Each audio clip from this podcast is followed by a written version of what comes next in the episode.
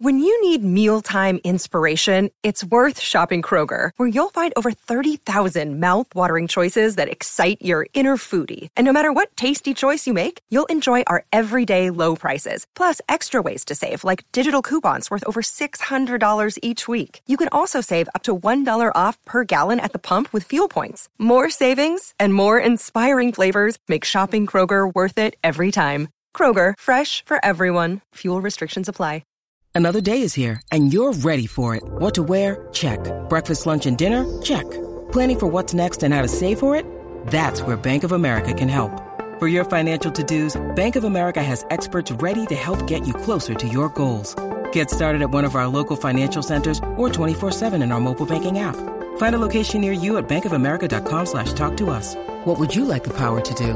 Mobile banking requires downloading the app and is only available for select devices. Message and data rates may apply. Bank of America NA, member FDIC. Hello and welcome to another episode of Bringing the Podcast.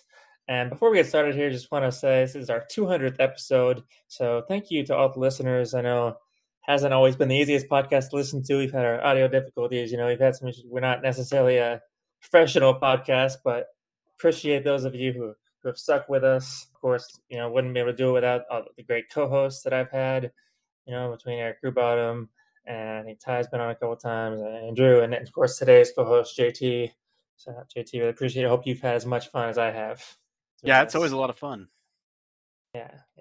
And, you know, we never try to pretend like we're experts or anything. So we like to talk about the upcoming games, and that's where we bring in our guests. And I'd like to thank everybody that's been on our time. And today, you know, looking forward to a big game at Oklahoma State. We brought on past podcast guest Micah Allen. She is the managing editor of Cowboys Ride Free. Micah, thanks for coming on. You guys are welcome. Thanks for having me. Oklahoma State expert. That's giving me a lot of credit. Hey, just go with it. Just go with it. But the Oklahoma State game is always fun for me because, you know, my little sister went there and her husband as well. So I always, you know, kind of pay closer attention, I guess, to them than probably most other Big 12 teams. And this year, you know, and talking with them, it feels like it feels somewhat fortunate and relieved to be 3-0. You got three wins by a combined 13 points against Missouri State, Tulsa, and Boise State. You know, is that the kind of consensus among Oklahoma State fans right now?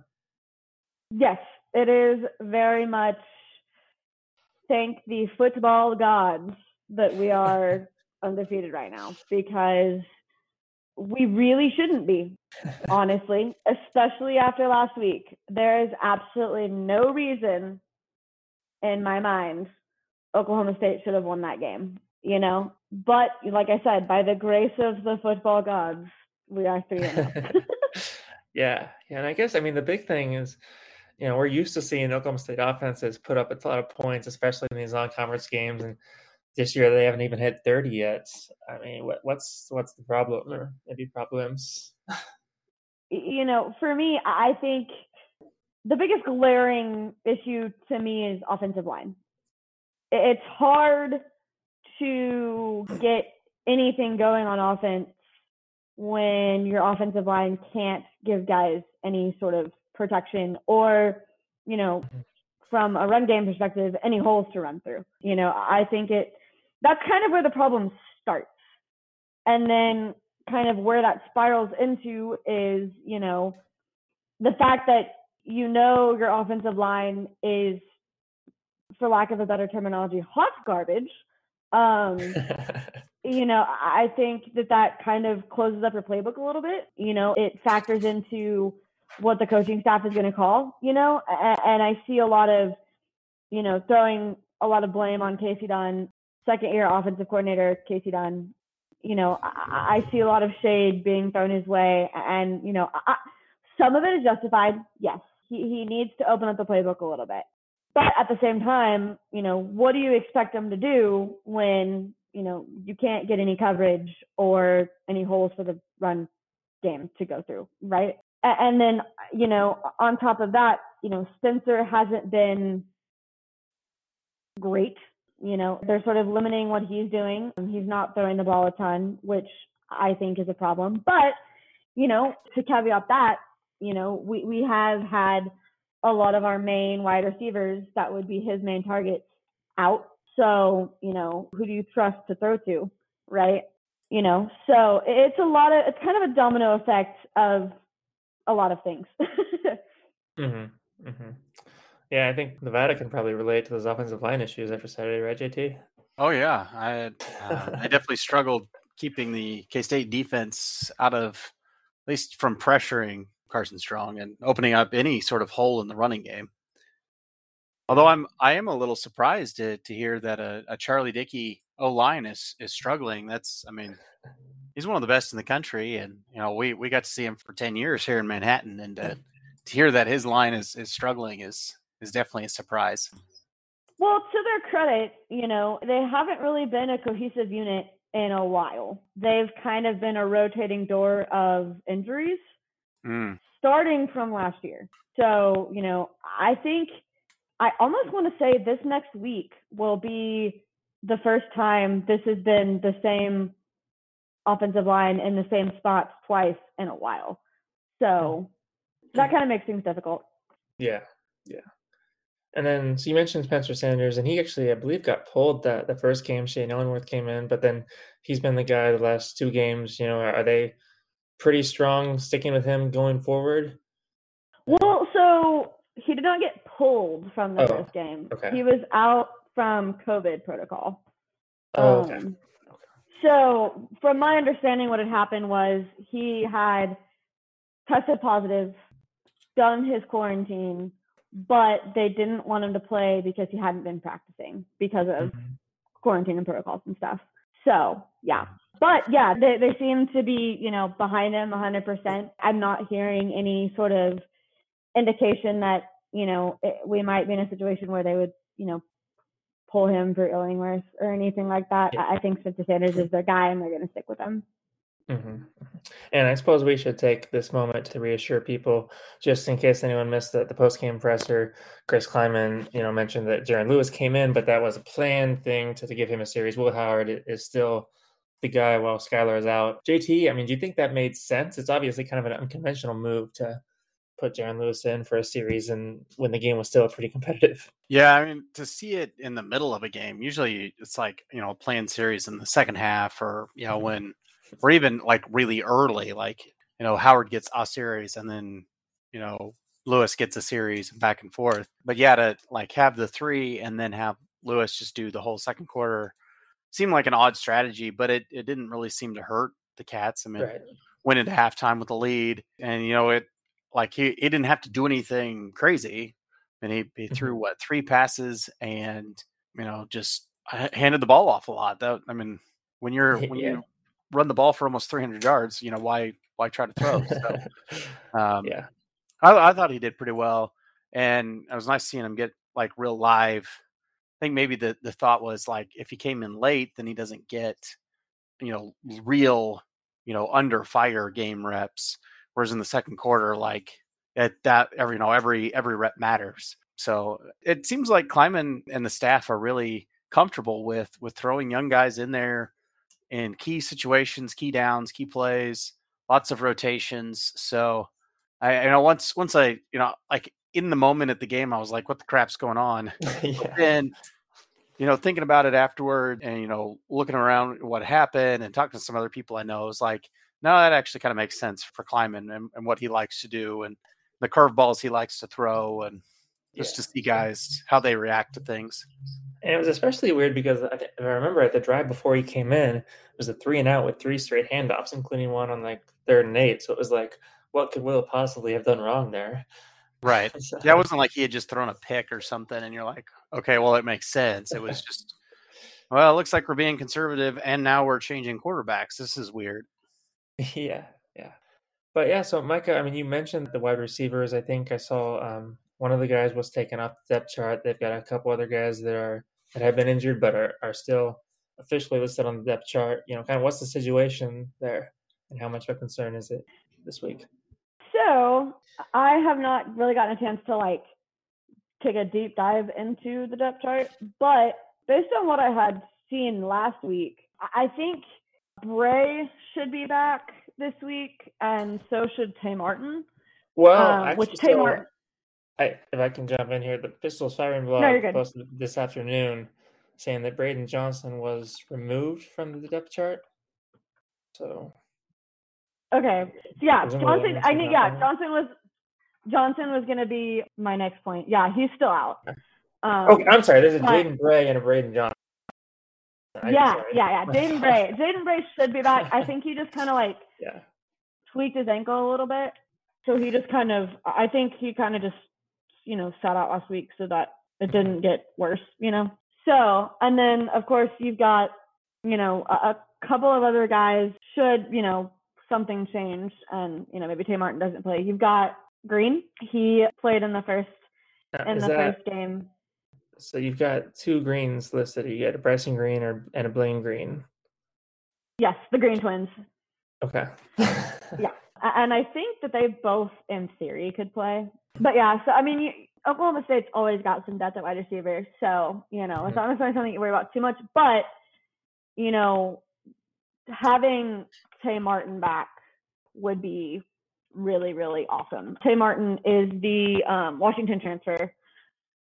So he's got, some experience and, that definitely helps.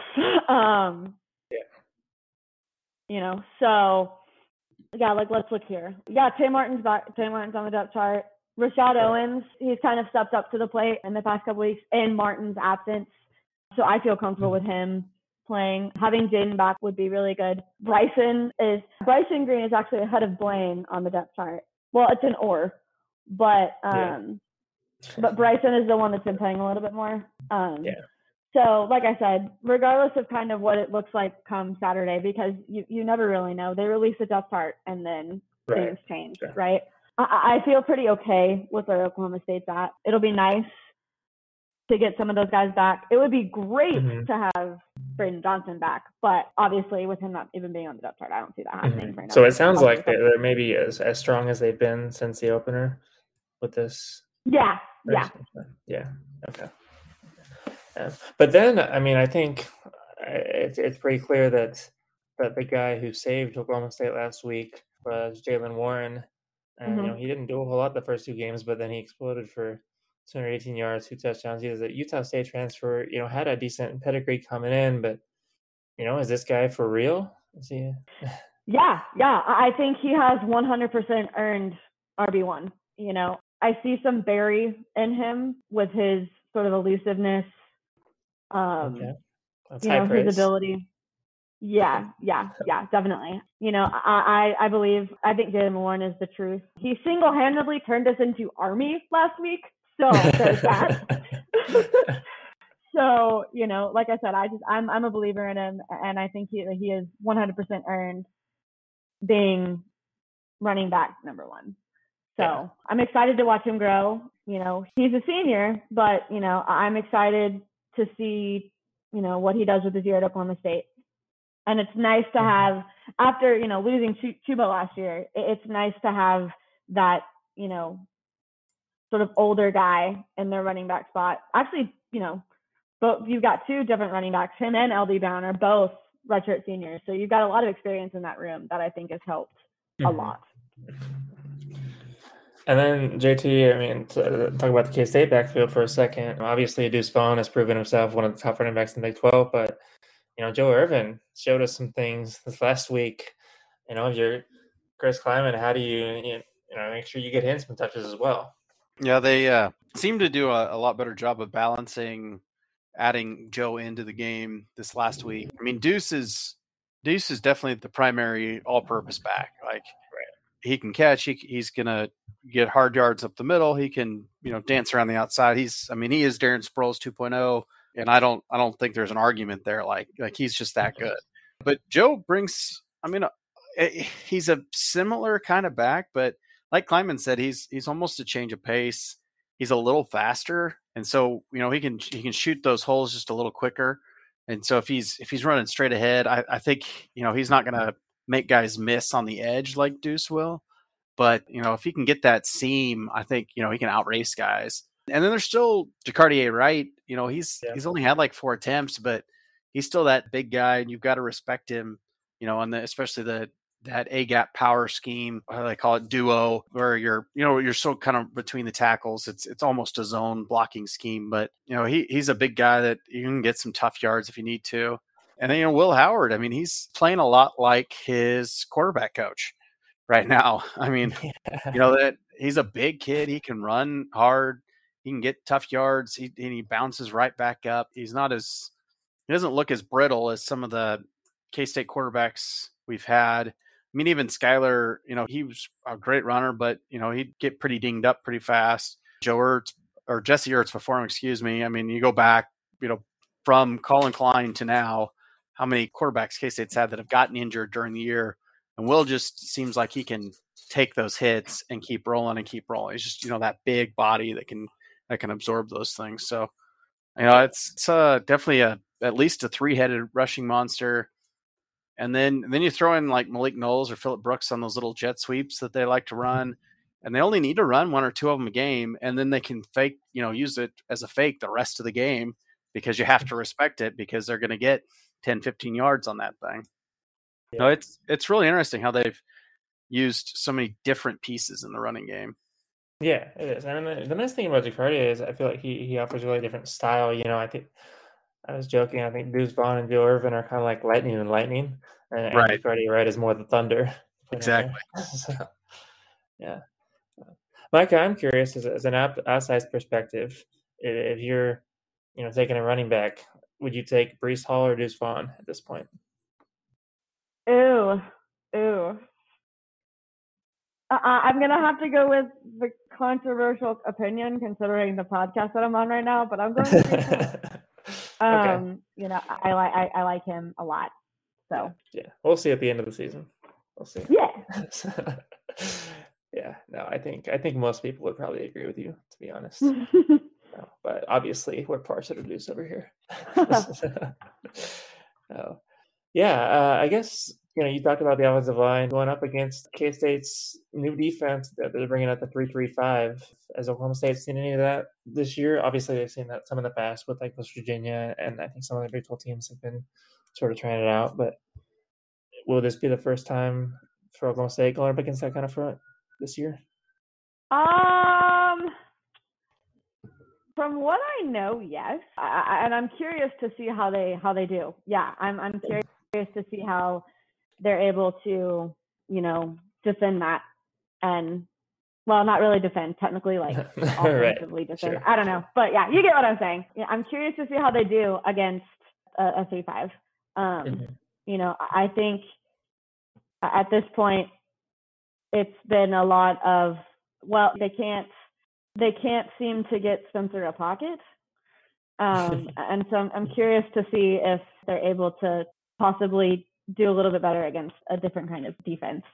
Mm-hmm.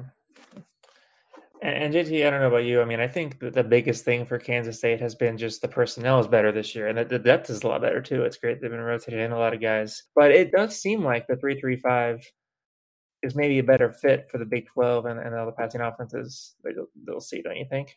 Yeah, I mean, you get you a lot more of those faster guys on the field, the safeties and the smaller linebackers that are quicker, defensive backs. So, especially with the type of offenses that you see anymore in the Big 12, I think that like a 4-2-5 is fine.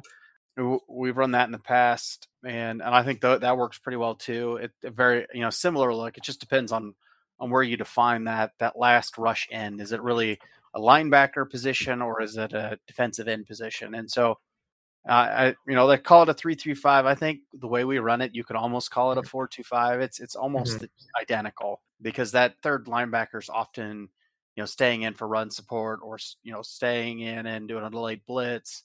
It's a bigger linebacker. And so they can mix it up on the line if they have to.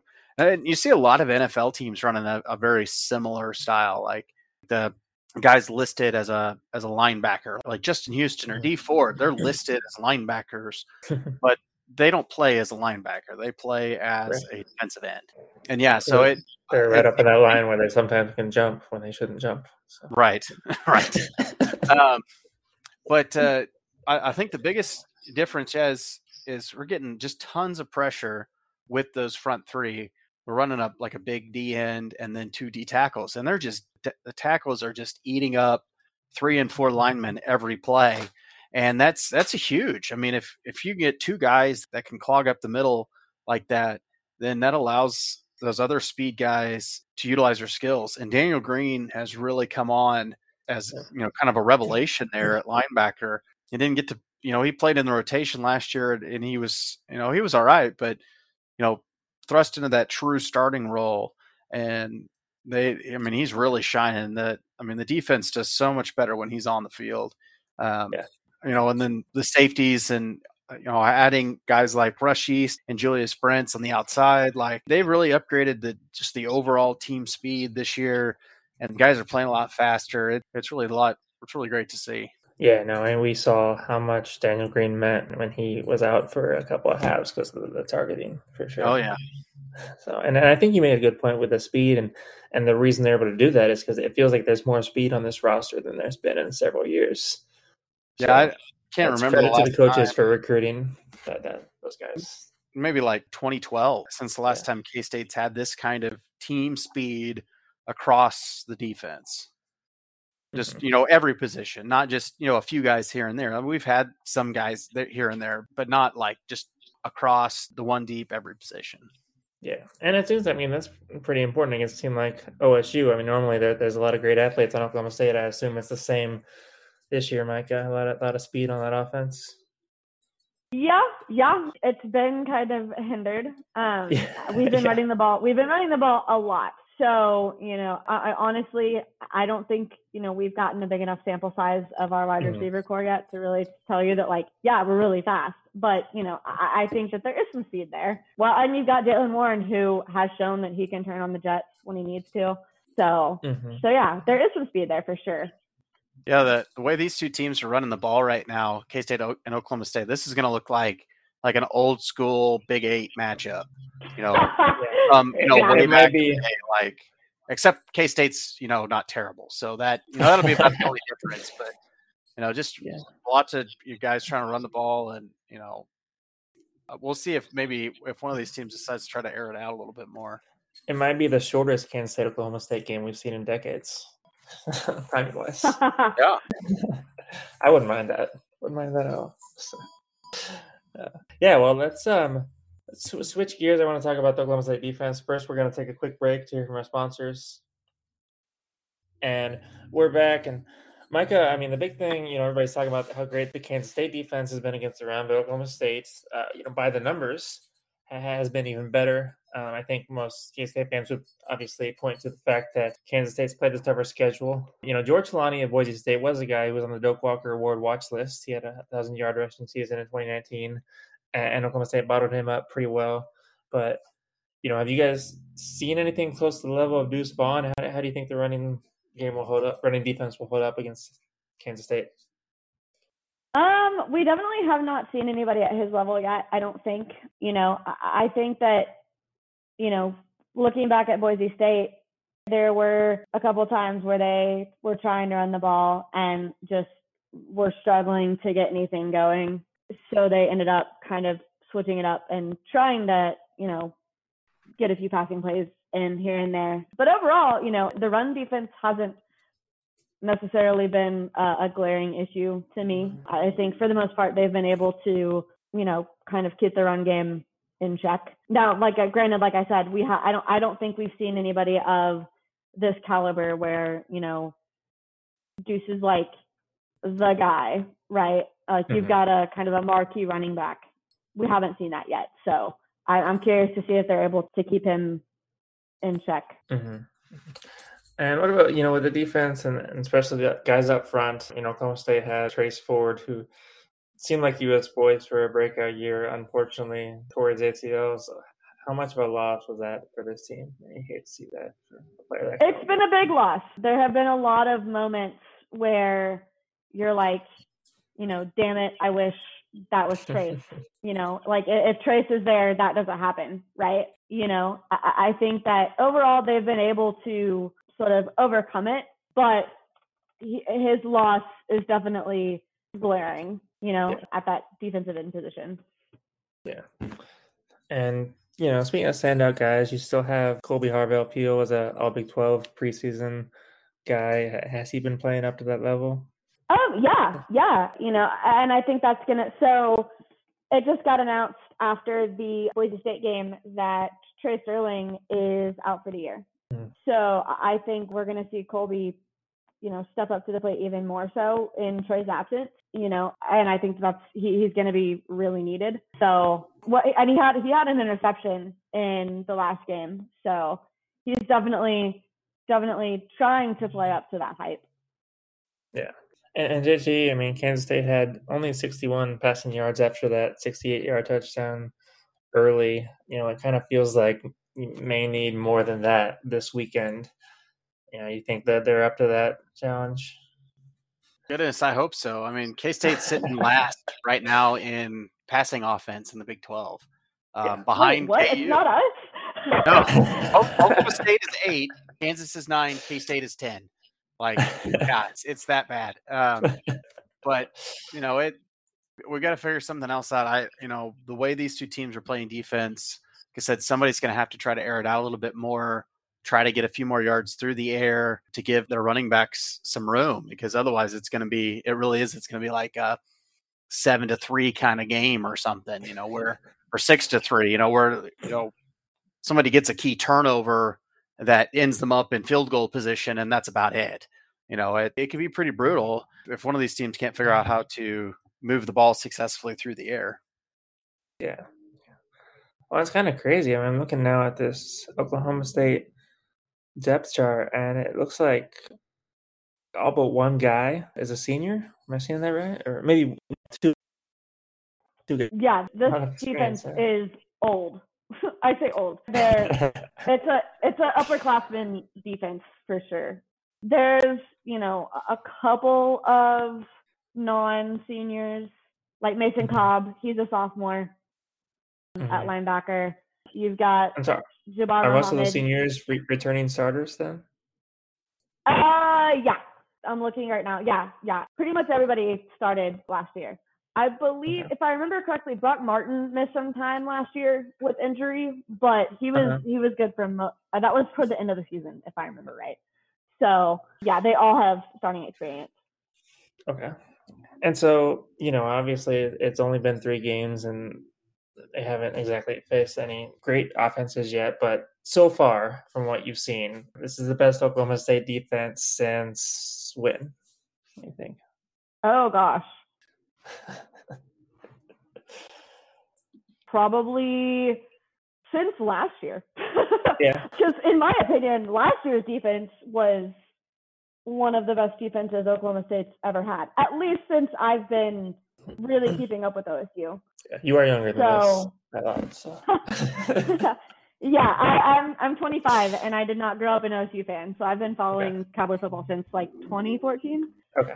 So it's definitely last year's defense was definitely one of the best I had seen, and so I'm going to say that this defense is sort of carrying on that momentum from last year. Okay. Yeah, it definitely seems like it's shaping up to be a defensive battle. I think I saw the over under was somewhere in the 40s or something, which seems like 45. Yeah, which I guess is low for a Big 12 game, but still seems a little high for this one. I mean, we'll see. Yeah, I'm hammering that under. Yeah. I don't see that. Well, unless there's some turnovers, or I mean, JP, it feels like I don't remember the last time K-State was 3 games into a season without a big special teams play. Yeah, like they're due. Yeah, we're really surprised. Like, I mean, it's nobody's broken free yet. I mean, Phillip Brooks had one against Southern Illinois that was darn close, and then he got tripped up at the last second. But yeah, but some of that's like, you know, they're facing fairly decent kickers that are putting the ball through the end zone. Like you can't. And Nevada clearly wanted nothing to do with K-State's returners. Oh, they punted out of bounds every single time. Yeah. Like straight up. Like, well, yeah, we'll take a 15-yard loss. Instead of punting the ball to Phillip Brooks, like it was obvious he was just kicking the ball out of bounds. Yeah, K-State wins on a kickoff return confirmed, or not on a kickoff on a kicker punt return. Yeah. and I'm going to cry. I think Mike Gundy is going to pull something crazy like his predecessor at Oklahoma State and just keep punting to K-State, even though they've returned one or two. I mean, Tom Hutton is a good punter. He's been fairly decent this year. So hopefully he just is able to get it in the end zone and nobody can touch it. There you go. Yeah. Well, but before we let you go, I did want to ask you actually a non-football question about Mike Gundy. I mean, to me, one of the bigger upsets was Mike Gundy becoming a fairly strong pro-vaccine guy. Did that surprise you? I mean, it seemed like he was skeptical at first, but credit to him, he's been supporting her. So I'm going to be honest. I am hesitant to truly believe that Gundy is actually pro-vaccine, right? I think some of that is a don't say anything stupid. Well, at least he's listening, you know, he's not a Rolovich guy. Right.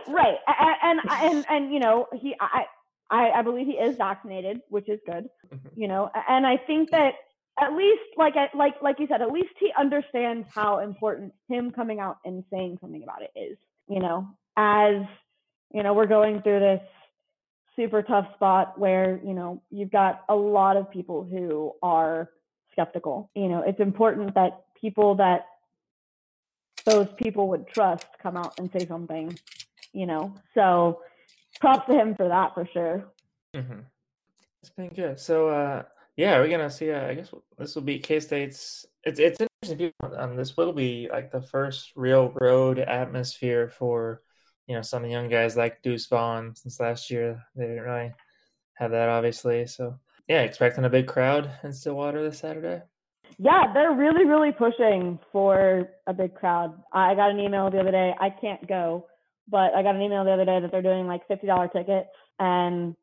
You know, Gundy's been doing a lot of tweeting about, you know, he wants the stands full and he wants it loud.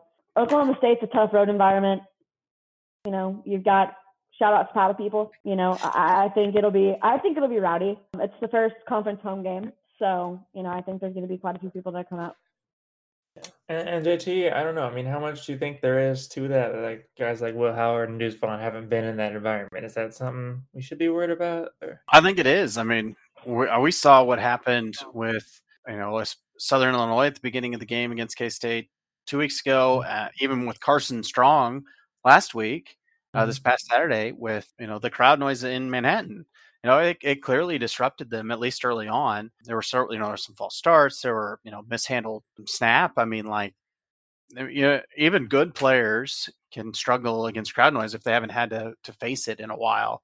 And basically nobody had to face it last year. So any of these freshmen, these first few years, and clearly even longer term players that haven't experienced in a while, I think it's going to be an issue. So hopefully, you know, they got used to practicing a little bit with it, you know, the crowd noise in the stadium. But I think it could be at least an issue early on until they figure out how to handle that extra crowd noise. Yeah. And since we're talking about crowd, I think we have to bring up, JT, you go to games.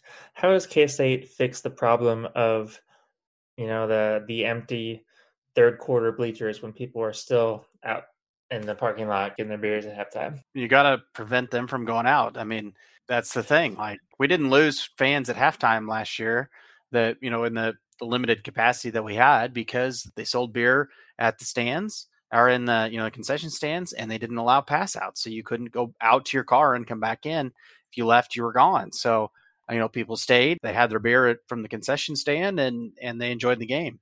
And that's what everybody else, you know, around us does, you know, that you go to an Oklahoma State game, you can't go out to your tailgate in the middle of the game and come back into the game. Like once you leave, you're gone, but you can buy beer at the, you know, the concession stand.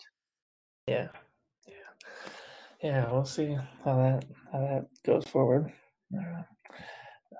Well, all right, I guess, you know, moving forward to the game predictions, let me tell you, I saw that line yesterday come out, and I immediately contacted one of my best friends in Iowa where sports betting is legal, and I sent him $50 to put money on Kansas State plus 8.5 because I thought that line was pretty ridiculous. Oh, yeah, it's absolutely ridiculous. So I was like, we're favored by what now? Yeah, it feels like the only way that happens is if Will Howard makes some stupid turnovers, which not impossible, but I don't think it's going to happen. So. I think he's started enough games now, and there's enough good leadership around him that there will be mistakes, especially early in that game. But I don't think they're going to be critical, game-changing, oh my God, what's going to happen kind of mistakes. Like we saw even against like Baylor last year when the things just started to break down, or, you know, like the defense just couldn't hold anybody, you know, stuff like that. So I don't see that kind of thing happening, but I do see some struggles early that they'll have to, you know, K-State will definitely have to dig out of it, maybe an early hole. Right. Yeah. So with that being said, Micah, you want to give us a prediction for this game? Okay. So don't ask me who I think is going to win because I have absolutely no clue. But the score is going to be 17-10. That sounds reasonable. Mm-hmm. Mm-hmm. 17-10, and somebody is going to win on some fluky special teams play. Well, I like Kansas State's odds if that happens. So. Yeah. Yeah. We'll see. All right. I think that's about all I've got, JT. You got anything else? No, my score prediction is about the same. I was thinking, you know, like 17-16, you know, somewhere in there. But, yeah, it's going to be a low-scoring slugfest. It's definitely going to feel very old school, and it's going to fly. Which is good because it's on ESPN+, so I want to get off that platform as quickly as possible. Yeah. Same. For sure. Yeah, I guess maybe, Micah, we should ask you, you know, how do you feel about your rivals leaving to a different conference? Good luck, and good for you. literally the Olivia Rodrigo song, good for you. That's how I feel about That's a banger. For the SEC. That song, I'm telling you. It's a banger, but yeah. All right. Well, sounds good. Thanks, JT. And, thanks, Micah, for coming on. Appreciate it. Thank you guys for having me. Hopefully we get 200 more episodes. That'd be great.